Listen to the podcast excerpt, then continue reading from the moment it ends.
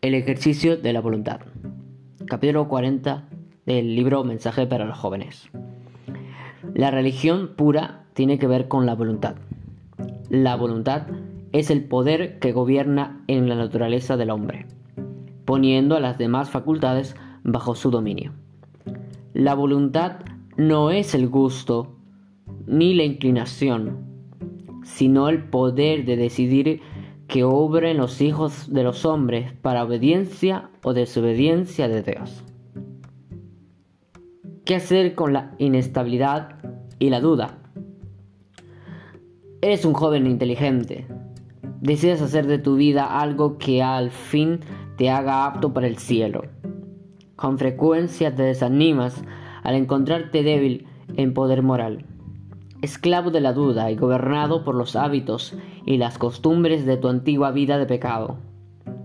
Encuentras que tus emociones te son infieles a ti, a tus mejores resoluciones y a tus más solemnes promesas. Nada parece real. Tu propia inestabilidad te induce a dudar de la sinceridad de los que te quisieran hacer bien. Cuanto más luchas en la duda, más irreal te parece todo hasta el punto de creer que en ninguna parte hallarás terreno sólido.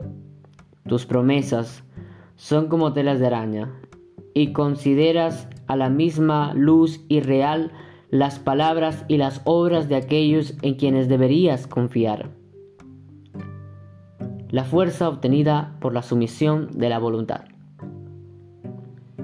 Estarás en constante peligro hasta que comprendas la verdadera fuerza de la voluntad podrás creer y prometer todas las cosas, pero tus promesas o tu fe no tendrán valor hasta que hayas puesto la voluntad del lado de la fe y la acción.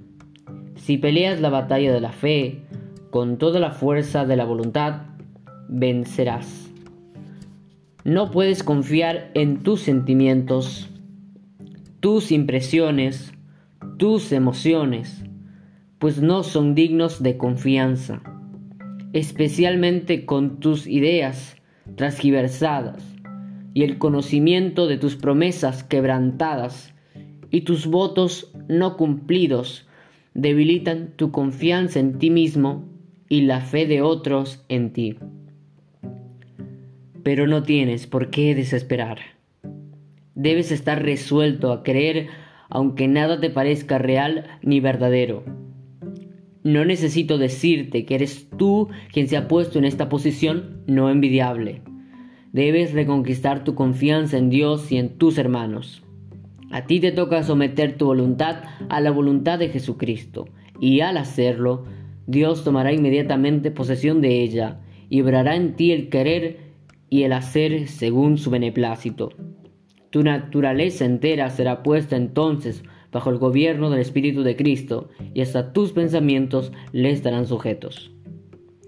No puedes dominar como deseas tus impulsos, tus emociones, pero puedes dominar la voluntad y hacer un cambio completo en tu vida.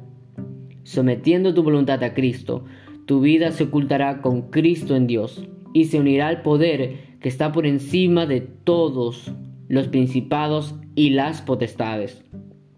Tendrás fuerza procedente de Dios que te mantendrá unido a su fuerza y te será posible alcanzar una nueva luz, la misma de la fe viviente.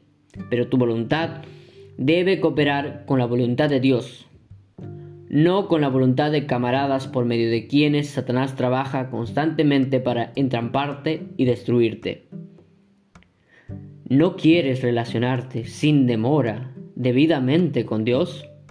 No quieres decir, quiero entregar mi voluntad a Jesús y hacerlo ahora, y desde este momento estar completamente de parte del Señor, desatiende las costumbres y los fuertes llamamientos del apetito y la pasión.